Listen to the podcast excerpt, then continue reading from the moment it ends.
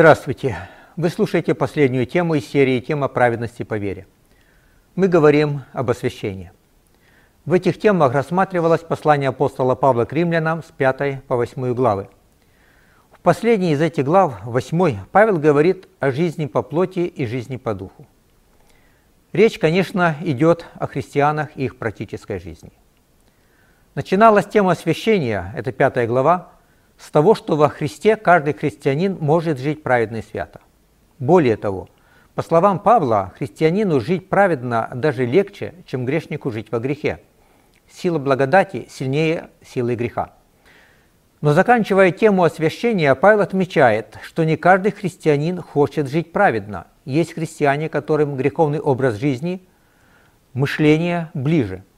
Вот как Павел пишет об этом в 8 главе 5 стих современный перевод.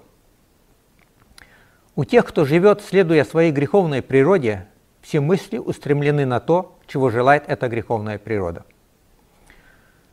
Если раньше Павел говорил о ситуации, когда человеку не удается жить так, как он хотел бы, находя удовольствие в законе Божьем, и это была проблема, то теперь он говорит о другой проблеме. Есть христиане, которые просто не хотят так жить. Греховная природа управляет ими, и их это устраивает. И в прошлой теме был задан вопрос, доволен ли Бог тем, какое место в нашей с вами жизни занимает Его закон? Не в наших доктринах, а в нашей жизни. Что Бог хочет по этому поводу сказать человеку? Мы уже рассматривали, что между строением человека, дух, душа и тело, и строением израильского храма есть аналогия. Давайте вспомним, что мы говорили об устройстве храма.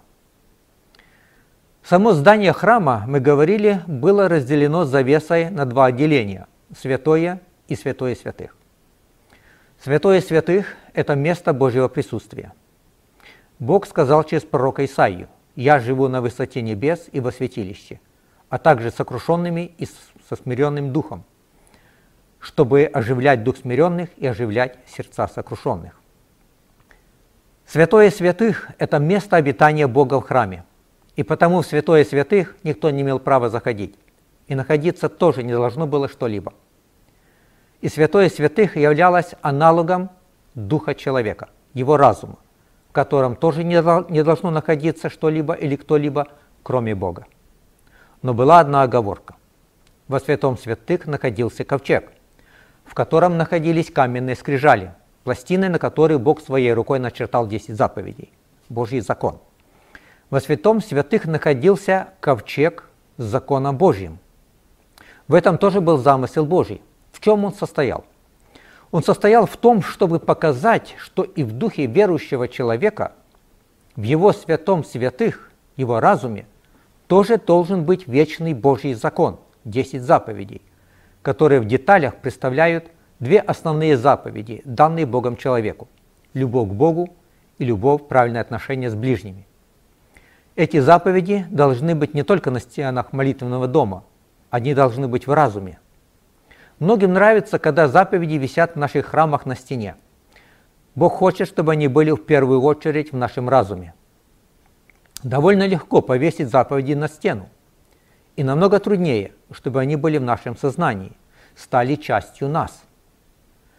Когда Божий закон в нас, Бог называет это Новым Заветом вложу законы мои в разум их.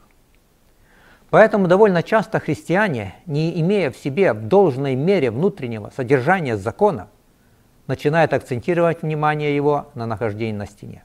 Не живя по закону, являя в своей жизни водительство плоти, а не духа, будучи водимы плотью, христиане порой пытаются как-то компенсировать недостаток своей святости внешней святостью.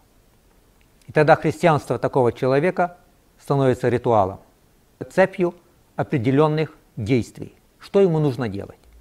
И как заметил один пастор, если забрать у такого человека всю эту внешнюю святость, то он просто останется ни с чем. Потому такие христиане порой зубами готовы держаться за внешние, за традиции. Довольно легко повесить заповеди на стену, и намного труднее, чтобы они были в нас – стали частью нашей жизни, поведения, частью нашей сущности, как они есть частью Божьей сущности. Поместив закон во святое святых, Бог хотел этим показать. Если человек заключает завет с Господом, и Бог становится его Богом, то его сознание, его разум должен питать в себя, принять в себя его закон, а вернее сущность закона. Потому что закон десяти заповедей выражает собой сущность Божью и его характер. И посмотрите, как это сильно, убедительно представлено в святилище. Закон был помещен в хранилище, в ковчег, а Божья слава, Шехина, находилась непосредственно над этим ковчегом. Все едино. Этот свой замысел, оставшийся нереализованным в дни Ветхого Завета, Бог реализовывает в Новом Завете. Послание к евреям, 8 глава, 8 и 10 текст. «Вот наступают дни, когда я заключу Новый Завет, вложу законы мои в мысли их и напишу их на сердцах их, то есть в разуме, и буду их Богом, и они будут моим народом». И Бог называет это Новым Заветом. Проводя параллель о подобии человека и храма, я хочу сказать, что в замысле Божьем было показать, что его закон должен быть в сердце человека, в его разуме, в его духе. «Иду исполнить волю Твою, Божию, и закон Твой у меня в сердце», сказал Христос о себе. Поместив скрижали во святое святых, Господь хотел показать, что в освященном человеке, в его разуме будет покоиться Божий закон. Он будет как часть его природы, мышления. Человек будет в своей жизни руководствоваться понятиями, изложенными в законе, являющимися сутью Божьего правления. Поэтому для нас, как для христиан, очень важно осознавать, что когда Бог заключает с нами завет, то условием этого завета есть наше внутреннее стремление принять Божий закон для себя руководящим принципом. Обратите внимание, руководящим принципом мы говорим о том, что руководит человеком.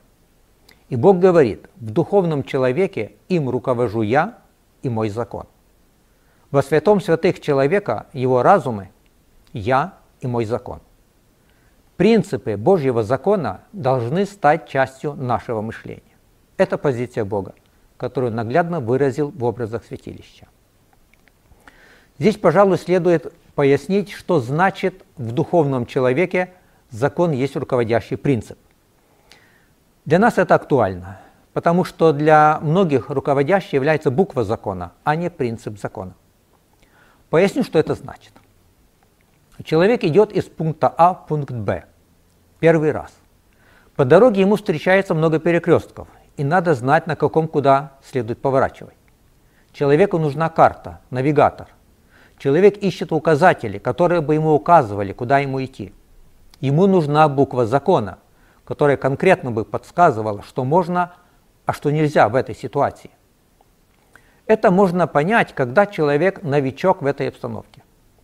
Совсем другое дело, когда человек не первый раз идет по маршруту и уже знает, где следует поворачивать. И человек освященный знает, потому что Божий закон стал частью его самого, сущностью, как Божий закон есть сущностью Бога. Богу в его деяниях ведь не нужно оглядываться на закон, а как там написано? Потому что закон есть его сущность. Писанный закон на скрижалях, я подчеркиваю, писанный на скрижалях, помогает человеку, начавшему путь Господу, в его каждодневном хождении. И это хорошо.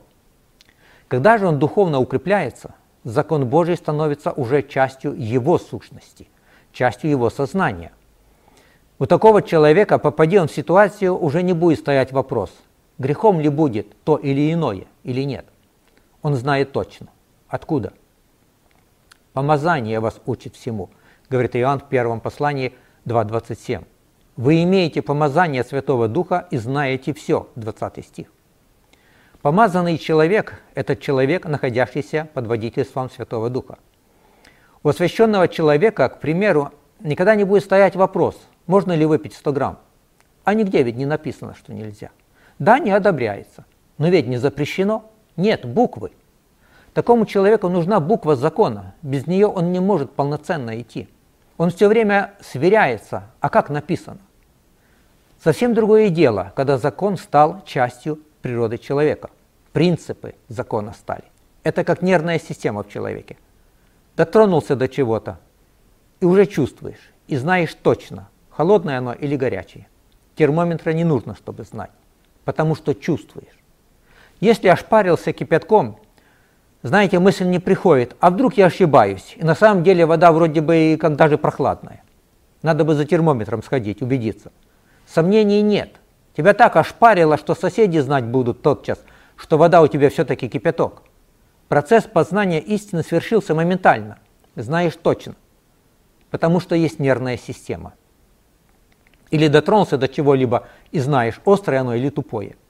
Укололся иголкой и знаешь, если глазам не веришь, это предмет острый. Почувствовал. В справочник заглядывать не нужно, иголка это острый предмет или нет. Потому что чувствуешь. Потому что нервная система – это часть тебя. Точно так и закон. Он становится частью нас, нашего мышления. И такой человек всегда остро чувствует грех. Сделал что-то, сказал что-то не то, и как ожегся. Больно стало. Кому? Тому, кому я сказал? Мне. Меня это режет по-живому, это режет мою сущность. А порой так хочется христианам, чтобы кого-то резало их слово. А иной настолько привык, что вообще не чувствует, что оно кого-то режет. А иной еще и доволен собой. Я ему или ей сказал. Назначение закона, чтобы человек всегда остро чувствовал грех. Для этого Бог предназначил ему место в нашем разуме. И когда закон находится в разуме человека, Писание называет это состояние Новым Заветом. Вот заключу новый завет, вложу законы мои в разум их. Павел тему освящения заканчивает словами 12, 13, 14 стихов. Прочитаем эти тексты в новом переводе. Фактически это итог всех его размышлений. И потому, братья, мы не должны подчиняться своей греховной природе и исполнять ее желания. Ибо если вы живете, подчиняясь своей греховной природе, то вас настигнет духовная смерть. Но если вы с помощью Духа умертвите свою греховную плоть, то обретете вечную жизнь. Ибо кто ведом Духом Божьим, истинные дети Божьи. Павел фактически говорит, есть риск христианину умереть духовно. Если мы будем поступать по своим греховным наклонностям, по своим греховным страстям, в конце концов мы просто духовно умрем. Кто-то уйдет из Церкви Божьей, кто-то до своей кончины будет в лоне Церкви, но его настигнет духовная смерть. Если же будете подчиняться водительству Святого Духа, живущего в вас, и жить по Духу, то вы истинные дети Божьи. И глава заканчивается словами «Я уверен, что ничто и никто не отлучит нас от любви Божьей». Мы с вами закончили рассматривать некоторые грани этой замечательной истины освящения – мы рассмотрели только лишь некоторые грани. Мы почти ничего не говорили о вере, посредством которой все становится реальным в нашей жизни. Мы вообще ничего не говорили о познании Бога, этом потрясающем опыте веры. Послушайте, как Петр об этом говорит. 2 Петра 1.3. Петр здесь говорит, что все то, о чем мы говорили, становится реальным в нашей жизни через познание Бога, этом уникальном переживании от божественной силы Его, другими словами, благодатью Его, даровано нам все потребное для жизни и благочестия через познание призвавшего нас славою и благостью. Даровано все потребное через познание.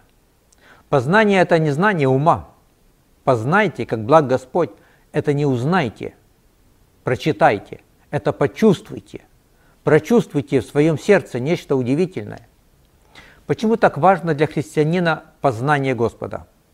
Потому что без познания Господа тяжело человеку решиться полностью отделиться от мира и посвятиться Господу. Полное освящение страшит человека. Только познание Бога открывает человеку прелесть освящения. «Я пришел, чтобы имели жизнь и имели с избытком». А что это такое, возникает вопрос, с избытком? В чем она, жизнь, с избытком? Непонятно. Познайте, как благ Господь. Познайте, ощутите вкус этого. Мы ничего не говорили о цели освящения. Многие христиане видят цель освящения в том, чтобы им попасть на небеса. Ведь туда не попадет ничто нечистое. Поэтому нужно очиститься от греха, осветиться. Это для них цель освящения. Но это не так. Цель освящения для Бога – вернуть утраченные права на человека и опять поселиться в человеке. Бога интересует сам человек. Иного христианина же – вечное благо. Мы ничего не говорили о любви, которую рождает Дух Святой в нашем сердце и без чего невозможно познание Бога. Мы не говорили о том, что мешает нашему освящению. Наверное, кто-то посчитает, что мы мало рассматривали тему дел человека, дел веры, роль самого человека в освящении. Кого серьезно интересует эта тема, хотел бы порекомендовать книгу Уайт «Путь ко Христу», а кто ее читал, перечитать заново. Думаю, вы для себя обнаружите много интересного, а может быть даже и нового. Мы не говорили о том, как мы теряем наше освящение. Если вас интересует эта тема, на нашем сайте по этой теме есть моя проповедь «Святость уходит тихо».